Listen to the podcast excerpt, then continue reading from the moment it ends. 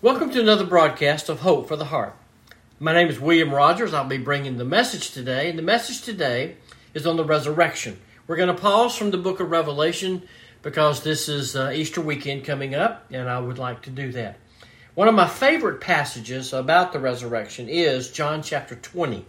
And so, if you have a copy of God's Word and would like to follow along, I'll read the first 10 verses. They go rather quickly and uh, then I will uh, speak on these 10 verses. The Word of God reads, beginning in John chapter 20, verse 1. Now, on the first day of the week, Mary Magdalene came early to the tomb while it was still dark, and she saw the stone already taken away from the tomb.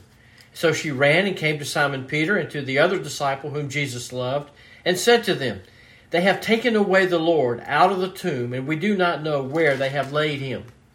Peter therefore went forth and the other disciple, and they were going to the tomb, and the two were running together. And the other disciple ran ahead faster than Peter, and came to the tomb first. And stooping and looking in, he saw the linen wrappings lying there, but he did not go in. Simon Peter therefore also came, following him, and entered the tomb, and he beheld the linen wrappings lying there. And the face cloth which had been on his head not lying with the linen wrappings, but rolled up in a place by itself. So the other disciple, who had first come to the tomb, entered then also, and he saw and believed.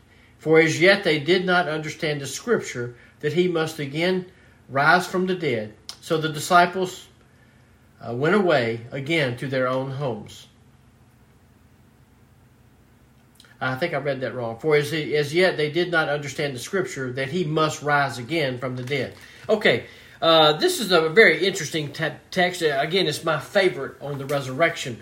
Our resurrection Sunday is uh, is, is a great thing for us to be reminded of. It's a, it's just, uh, very important for us to be reminded uh, by reading the scriptures, talking about the resurrection, because you don't always get that. You there's a lot of Bible studies during the year, and I know for this last past year I've been teaching on the resurrection. So it's a bit of refreshment for me. But the resurrection, there's so many people that have quotes out there about the resurrection. Uh, one, writes, one writer writes this The stone was rolled away from the tomb not to permit Christ to come out, but to enable the disciples to go in. And of course, we know that, but it's just a good thing to be reminded of. Another one writes The resurrection gives my life meaning and direction and the opportunity to start over no matter what the circumstances. Uh, Robert Flatt writes that. And so I, I think these are good and, and, poignant for us to look at. I know that uh, the other day I read a, a, quote by Chuck Swindoll that sounded really good. I, I, let me give you that one. He says, and I quote, The benefits of the resurrection are innumerable.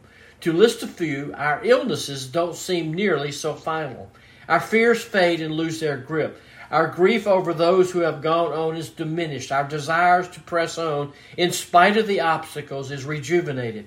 Our identity as Christians is strengthened as we stand in the lengthening shadows of saints down through the centuries who have always answered back in the, their uh, uh, voice, He is risen indeed. Chuck Swindoll. I, I love that.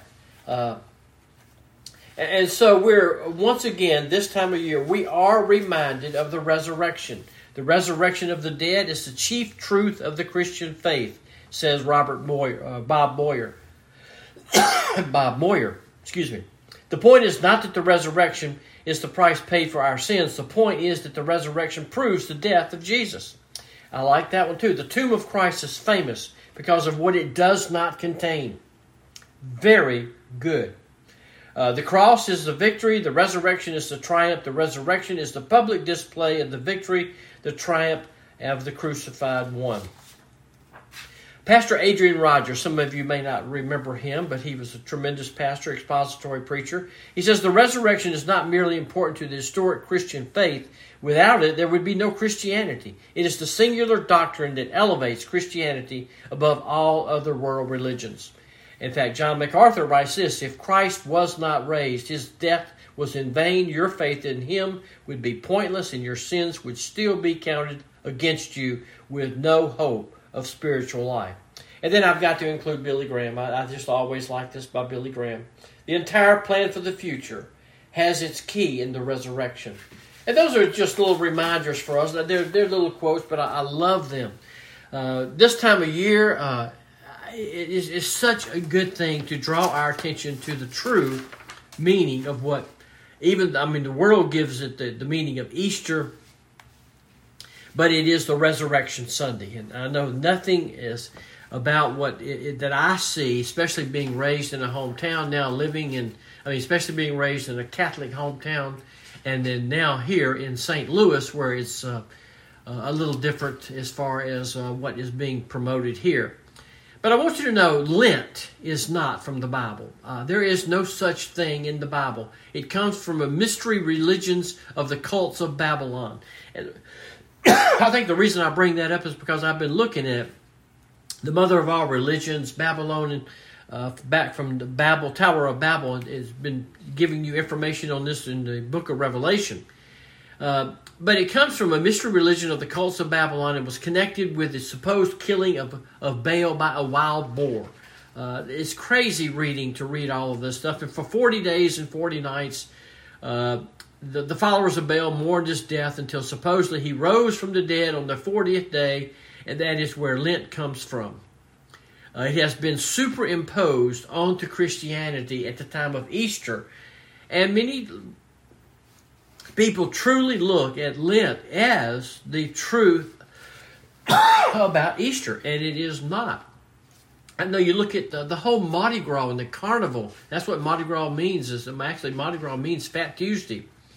And you look at the meaning of Mardi Gras. Uh, some of you may not really know what the history of Mardi Gras is. I, I happen to because I was born and raised in Mobile, Alabama, and that is the home of Mardi Gras.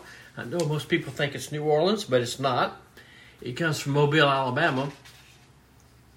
But it's a, a celebration of carnival. It's a, uh, uh, really it's drunkenness, uh, just sexual misbehavior, getting ready for repentance on, on, the Ash Wednesday in view of Easter. That's what they do. In fact, Mardi Gras comes from two French words. Uh, it just really means Fat Tuesday. It is the last day before Lent, and you better go get fat on sin now because you're going to have to give it up for 40 days. That's what all that's about. It's silly. Uh, uh, ridiculous, anti-scriptural, anti-Christian.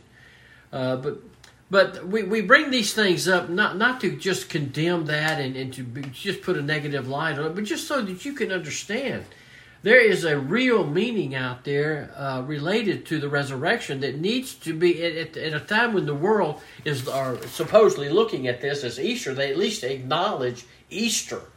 Uh, but they need to be known, they need to be told what the actual truth is about the resurrection. So, uh, the world would rather confuse the issue uh, by throwing in situations like eggs and rabbits and candies and rites of spring, new clothes, hopes, and the mix will solve their destiny. But for most people, Easter is simply an event a break in the, the sinning. But for the Christian, every day is a resurrection day, but especially Sunday. That's why we worship on Sunday. It is Resurrection Sunday. And that's why we are not worshiping on Saturdays. We worship on Sunday, the first day of the week. And so I want to uh, jump right into this text. I know I could go on that that rabbit trail probably for a long time, but we need to understand the resurrection of the Lord Jesus Christ is not just a feature of Christianity, it's really the main event. And that's what I hope to communicate today. This is not going to be anything profound or deep. It's just going to be a simple reminder for us looking at some really good scriptures.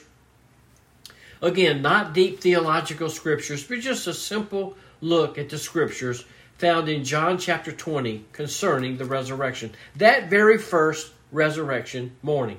Resurrection is the point of redemption. The whole purpose of God in creating and redeeming his people is to raise them to eternal glory so that they can worship him forever. That's the point of his redemption. Resurrection to the eternal glory is not only glorified spirits but glorified bodies. And we see that by looking at the at the resurrection.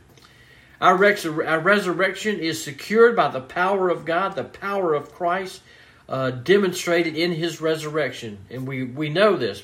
And we also know that because he lives, we will live also.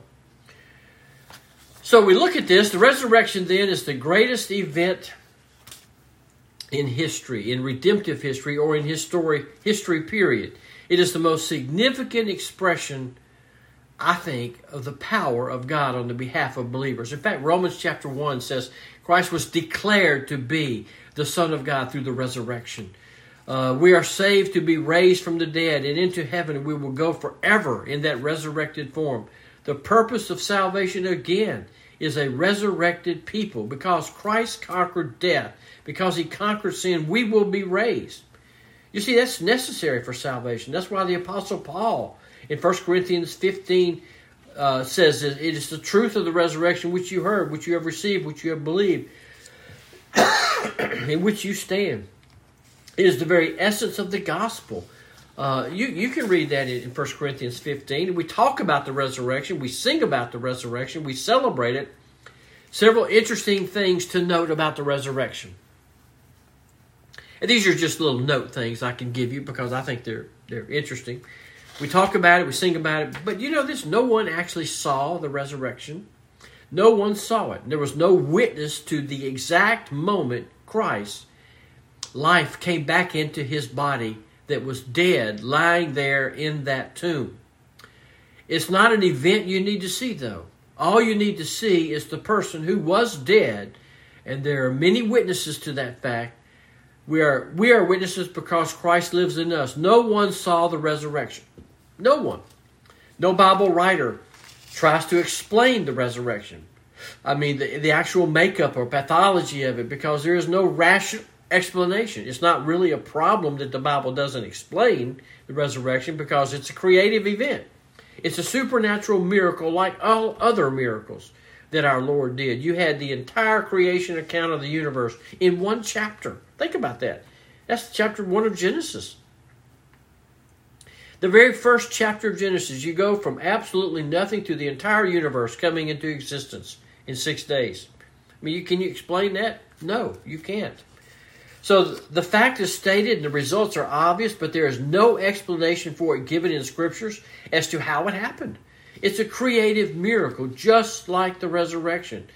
Uh, you can't study creation from a rational, observable, pragmatic uh, perspective. You can only accept the miraculous declaration that God created the heavens and the earth. We don't know how any real miracles happen. In fact, I remember uh, Dr. Jerry Vines in the uh, church I was in, in in, Mobile, Alabama, uh, saying this as he was preaching one Sunday on, on miracles. He said, What is a miracle? Well, a miracle is simply God doing with His creation whatever He chooses to do. And I think that's a pretty good definition. We can't explain it, it's just God working through His creation to do and accomplish whatever His will is to accomplish through that. We don't know anything about how God created the earth, but we do know it's there, and we do know He did it by just speaking it into existence. He did it in six days. He is God. We don't question that. God is sovereign, God is all powerful. And so when we look at the resurrection, we need to be reminded of that. We don't really know how any of the miracles occurred. Uh, there's no explanation for the resurrection. No one was there. We don't know how it happened. Doesn't matter how it happened. It happened the way all miracles happen. It happened because God willed it to happen. By his supernatural power, it happened. How it happened doesn't matter. That it happened does matter.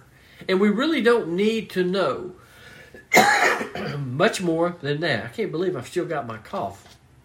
So forgive me if it's irritating to you that I have it, so I'm, I'm sorry. How do we know it happened?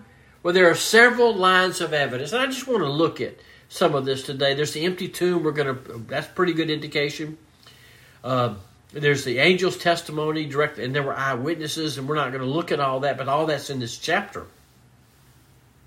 And so the, we realize that the Old Testament promised that the Messiah would, would rise. It's promised in Psalm 16. Uh, and we, we can look at those sometimes and, and, and realize that, wow, th- th- these are amazing things. and then out of the mouth of Jesus himself, he said, As Jonah was three days and three nights in the belly of the fish, so shall the Son of Man be three days and three nights in the center of the earth. A day and a night, really referring to any part of a day and I don't want to get into that whole controversy. But the, uh, the apostles then preached the resurrection. You can go through Acts, the very first sermon of Peter. Yeah, he preached the resurrection in the book of Acts, apostolic preaching. The subject was the death and resurrection of Christ to show that the Messiah, Messiah had to suffer and then rise and establish his kingdom. He uh, then, you know, Book of Acts then shows how the church began at the very beginning to meet on the first day of the week, on Sunday, to commemorate actually the resurrection because that's the resurrection. So, as our text has already been read, it's fascinating uh, scene simply recorded for us. The writer of John wants us to understand in John chapter 20 that Jesus rose from the dead. Very simply. Uh, and the proof of it, first of all, is the empty tomb. That is number one. If you're going to write an outline, it's very simple. The empty tomb is number one. Let's look closer at it. Just you can see now, on the first day of the week, that meaning Sunday, Mary Magdalene came early to the tomb while it was still dark, saw the stone already taken away from the tomb. Now, it's very interesting. Jesus said he would rise on the third day. He had been buried on Friday. He was in the grave a few hours on Friday. And of course, that, that that's a whole different way. But but we, we truly believe he was in the grave uh, three days and three nights because his authority rests on it. Mark says it was very early. Here, John says it was uh, uh, came early to the tomb while it was still dark. All of them have just a different way of putting it there. But if we harmonize all of them together, we see that actually it was before the sun came up. That's all it's actually trying to say. I've seen almost a whole commentary written on this phrase came early while it was still dark because they said it conflicts with the other, but it does not. It's very clear. And when it's daybreak, as Mark says, the sun has risen. As Luke says, it's early dawn. Matthew says it began to dawn. And John says it was still uh, a little dark. so the sun may have risen over the eastern desert, but, you know, it was still the very break of dawn, as someone would put it. So there's no uh, problem with this text as far as that part goes. Uh, but the stone was already removed. It was still dark. Mary Magdalene comes and tells us uh, to be true to the other writers that she was the first one there. She was the first one there. Dawn happens very rapidly. When she came, being the first one there, it was still dark side of dawn. Now, she didn't start out alone, according to Matthew 27. There was ever others with her. Uh, but this is, is John writing this one to, to give us his perspective. And he tells us that Mary Magdalene came early to the tomb, just emphasizing her. Now, there were even other women who were coming along as well. They were women at the foot of the cross. as Luke chapter 23 brings out, the women who had come with the Lord out of Galilee saw the tomb and where the body was laid. So they were at the cross, they were at the burial, and of course they didn't go anywhere or travel anywhere on the Sabbath the Sabbath is over, they're awakening in the morning, and so they want to go straight to the tomb. So that's the scene as we come to verse 1. Mary Magdalene is the first one. She comes to the tomb while it's still dark. And it's light enough that she saw the stone has already been moved. You know, there were no streetlights out there. And so, but she could see, probably a full moon that night, probably saw it very clearly that the tomb uh, had been taken away. She may have looked through the uh, uh, just through the, the glow there and saw that. But her reaction to this, uh, the, the first line of evidence, the empty tomb, the stone wasn't rolled away, as we said earlier, to let Jesus out. She never thought that. It, it, it wasn't true. It was rolled away to let people look in, like Mary Magdalene, who's coming to the tomb. It's been moved so she can peer into the tomb. A resurrected Christ doesn't need the stone removed. He just doesn't.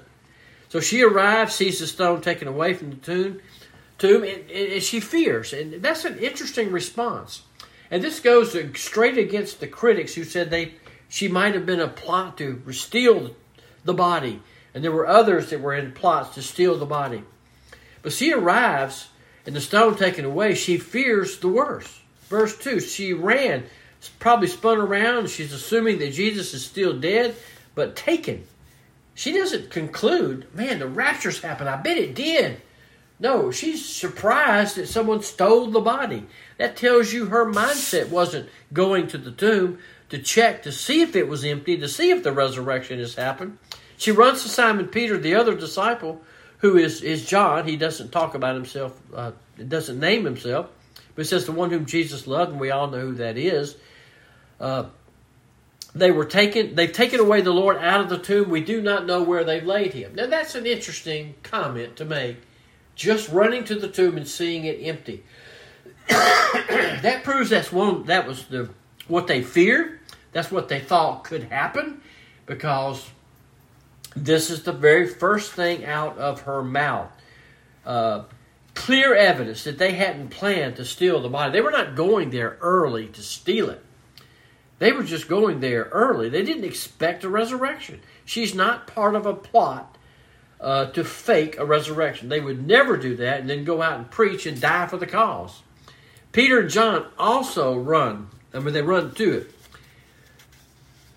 I love the way this this puts it. Is uh, Peter and John run also? Peter, the other disciple, went forth and were coming to the tomb. The two were running together. Mary Magdalene gets to the tomb just to fill in the blank uh, probably just spins around, sees him, peeks, and realizes the body's not there. So she runs to back to meet them. She's running to Peter and John, and they're running toward the tomb. In the meantime, the other women arrive, and when the other women arrive, the angel appears to them, and that's where we pick up different versions of different stories. She missed the angel. She has the wonderful experience later, but she's on her way to Peter and John, who then turn and they begin to run as well. So we can see that the story is, is happening here, but if you put all four of these stories of the gospel together, you realize that this is happening fast and it's also there's other things going on. When she leaves the tomb this little group there's no one at the tomb but another group comes and they experience the angels. Now None of these people know what's happened on Saturday. They do not know what the Sanhedrin got a Roman guard to guard the tomb. Uh, they don't understand all that. They don't know that in the deep dark of, of Sunday night, uh, Saturday night, God uh, sent an earthquake. They may not realize all of the other things. They're coming to the tomb simply to look and to check on the body. They can't figure out why uh, this has happened. But the, the soldiers are, are gone. There's no one there at the tomb.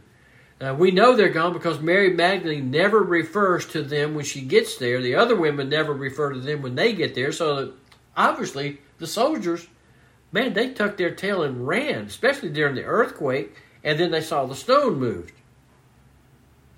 So you go, you look at this and you think, well, gosh, what is really going on at the tomb? Mary Magdalene has assumed that maybe somebody stole the body. She has no thought of the resurrection. She has no idea. They run. John wants us to know through his personal testimony here. He just wants everybody to realize he can run faster than Peter. And I, I guess that's pretty important. Uh, so he lists it. Uh, since he is the author of the gospel, he puts it twice the other disciple ran ahead faster than Peter. Uh, I always think that's a little funny. he was also a little bit more shy than Peter, and he's stooping and looking in, saw the linen wrappings. He doesn't go in. Peter comes, and you know, Peter, he's going to just boldly go right into the, the tomb. Both had entered the tomb, saw the linen wrappings. Uh, and you know, I don't know exactly what their mind was on. I don't know exactly what they were thinking as they're looking at these wrappings, because the next verse says, uh, as of yet they did not understand the scripture, because when you look at this, and I want you to see this, when they finally get there and they see the wrappings, the other disciple whom had come first to the tomb then went in, he saw them, and it says in verse 8, he believed. So, John believes. Uh, but then it says in verse 9, For as yet they did not understand the scripture that he must rise again from the dead. So the disciples went away again to their own homes. Now, he may be like the man who said, Lord, I believe, just help my unbelief. The point is, I want you to notice, is that they had no explanation of why that tomb was empty. They had no idea. They could explain nothing with the linen wrappings. Uh, they had no explanation that Jesus would rise. They had no understanding of that. The women didn't. The leaders and the apostles didn't. And so, as you think about those elements that we, we've just looked at, let me just identify. Here's the evidence of an empty tomb the absence of guards, the absent guards, the stone moved, the body gone, the grave closed, neatly lying in place. Now, if you have to go back to the burial, remember that they that they did not embalm; they wrapped the bodies like a mummy. And in the case of Jesus, they had about a hundred pound weights of spices. so they would wrap a little and then dump spices and wrap, and, and, and there was a whole procedure for this. Now, if somebody stole the body, and believe me, that is a very real theory out there that many people believe. if they stole the body, you would have to think that they wouldn't unwrap it uh, because of the obvious uh, decomposition that would be there. Uh, and, and of course, the, the odor that would be there. Nobody would do that. But if they're going to steal the body, they would leave it wrapped. Uh, don't you think? And I think maybe John and Peter maybe realizing that. I think they're bewildered. I think when they look in there and the tomb is empty, and the grave clothes are there, it's like why? It's like if you, you can flesh this out a little bit and think they might be saying, "Well, why did they take the grave clothes off? Why do they want his just bare, decomposing body? What are they going to do with that?" Uh, but I want you to understand there is no grave robbery. If the disciples did this, they wouldn't unwrap the body, and who else would do it uh, and, and use and really unwrap the body? The disciples wouldn't do it because they didn't even expect a resurrection. The body was there on Friday. Everybody knew that. Everybody knew the body was there. Everybody uh, knew he was dead. The Roman executioners knew he was dead. Everyone knew he was dead, from the breaking of the legs to piercing his side uh, they all knew he was dead. Clearly, there's no thought or or uh, doubt in anyone's mind that Christ is dead. Everybody knew he was placed in that grave as a dead man. The tomb was covered by a rolling large stone over the entrance, sealed with the Roman seal, and guarded with Roman guards. No one could come and steal that body. I guess if you looked at it, you could say, well, maybe the Roman soldiers did it. And, uh, and that's actually uh, one of the theories. But they did not do this, uh, almost without exception. Uh, these these preachers, these uh, apostles, all went out and preached this. I mean, you look further into the, the the church age and the preaching that went on in Acts and all that follows. Man, they they died and then they were faking a resurrection? No, that's not what happened. I think the Jewish leaders were more afraid Jesus would rise than the disciples were. Uh, they were afraid of him. They knew uh, he raised Lazarus from the dead. They weren't dealing with the messianic disaster that the Jews believe we're dealing with. Uh, and, and so the, the apostles expected the Messiah to reign. The Messiah died and it seemed to them to be the absolute end. They were they were expecting they weren't expecting a death with the Messiah, and so you, you go and you look at like Matthew and you see the soldiers there. In fact, if we had time, we'd, we'd kind of break it up and, go back to that, but but I really don't want to cover that. Uh, but I just want you to notice that uh, in Mark 16, for example, the last chapter, uh, it's a glimpse of what we see a little bit later in the text in John and to look at this woman, Mary Magdalene, the mother of James uh, and, and Salome, and brought spices coming to anoint him. This early, again, Mark says it's very early. Uh, and, you know, you put the, why were they going there? They were expecting the tomb to be rolled away. I think is is, is what Marcus is emphasizing. Uh, she sees that the tomb is still dark. Uh, Mary Magdalene in John chapter 20, verse 1, saw that the stone already taken away from the tomb. So I think they were expecting it to be rolled away so they could finish the embalming process. But entering the tomb, saw a young man sitting at the right wearing a white robe. Luke says there were two, there were two. John says there were two, and there were angels, two angels. first they near the women. First they're near the women, and then they're at, at, the head, one at the foot, where the body was lying. So you have the angels that are there, uh, Now remember, now the women have no idea what's happened. They've run into the angels in this tomb. They're amazed. That's this Luke's, I mean Mark's account. Uh, awestruck, they're shocked, and that's why I'm entitling this "Shock at the Tomb." Uh, they're terrified. Luke says they bowed their faces to the ground. I think probably uh, because of the glow or possibly glow of the angels. But the angels said, "Don't be amazed. You're looking for Jesus of Nazareth, who has been crucified. Uh, he has risen." Uh, that is the explanation. That's the truth. He's not here. He's been raised. He's not here. Behold, the place where they laid him, but go and tell the disciples and Peter, he is going ahead of you into Galilee. He will see, you will see him there just as he has told you. They went out and fled. There's a lot of running going on in this first morning. Uh, but they went out and fled from the tomb, trembling and astonishment fear may have gripped them, uh, amazement, confusion. I can't imagine the hodgepodge of emotions they're having. But they are very confused. So the disciples went away again to their own homes, as verse 10 points out of John chapter 20. Now, what do you think they went home for? Uh, it's, it's very interesting. What did they go home for? Whether it's over. I think they looked at uh, Christianity, as, maybe not as defined as Christianity, but they looked at this whole following as done. We thought he was the Messiah, but he died. There is a movement, but remember now, they're not containers of the Holy Spirit yet. The Holy Spirit hasn't filled them with power yet. That's still yet to happen. And so it's we're we're looking at these men who are at this point believing that the body has been stolen. So the first line of testimony for the resurrection of Christ is the empty tomb. The second is the declaration from the angels. A third is the eyewitnesses. And of course, we don't have time to cover those. But the first line is the empty tomb. Now, here are two disciples of Jesus. Not the 11, but two others followers. They're numbers of faithful followers. So they're walking on the road to Emmaus. We see that in Luke chapter 24. But there are many, many witnesses to this. And so, my thing for us today, as we look at this, is to realize that the empty tomb is evidence of a resurrection. There was no stolen body, the tomb was empty. And though they are confused, in fact, if you had time, it would be good to read.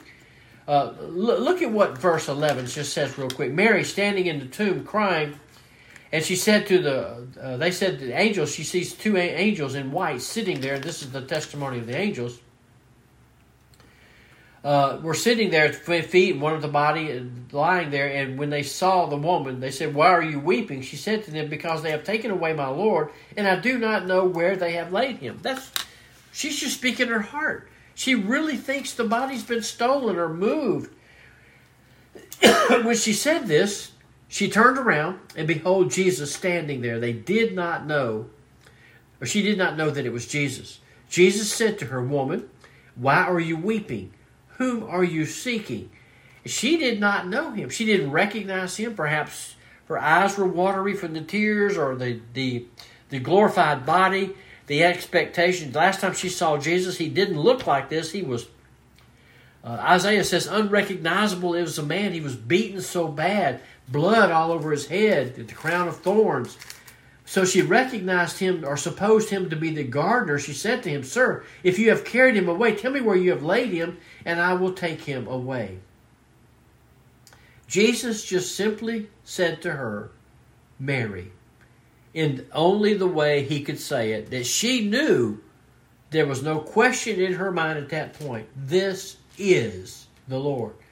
Look at what she says. She turned when he said that and said to him, in Hebrew, Rabboni, which means teacher. Jesus said to her, Stop clinging to me, for I have not yet ascended to my Father, but go to my brethren and say to them, I ascend to my Father and to your Father, my God and your God. Now, it says she leaves, came announcing to the disciples what she has seen. So now she believes. Wow, she believes Jesus is alive after all they've been through for the last three days, to see him standing there, looking in his glorified body, however that looks, and speaking to her. Very calm, very direct, very commanding, very authoritative, and she, what is her mind thinking? Then when she walks out of that tomb, what would that be like? That's what I want you to think about on this Easter Sunday, this Resurrection Sunday. What does the resurrection actually do for me? What if there were no resurrection? What if I didn't even know about the resurrection? But here's the thing you do know about it. And the resurrection proves Christianity to be true. It also proves that Christ was dead and raised from the dead. He was re- resurrected. He is living today. Amazing, amazing truth. So, folks, as we go through this Easter Sunday, I hope and pray that you'll have a great resurrection day. Remember, re- read these scriptures. I, I challenge you to read John chapter 20, all of it. And you'll see not only the testimony of the empty tomb, you'll see not only the testimony of the angel speaking to Mary, but then you will see the testimony of the disciples themselves, and particularly Thomas, as they are in a room and Jesus greets them. Let me tell you something. It's a truth that ought to grip our heart. It's a truth that ought to arrest our attention. Thank you for joining me today. This is William Rogers, looking to see you next time. Thank you.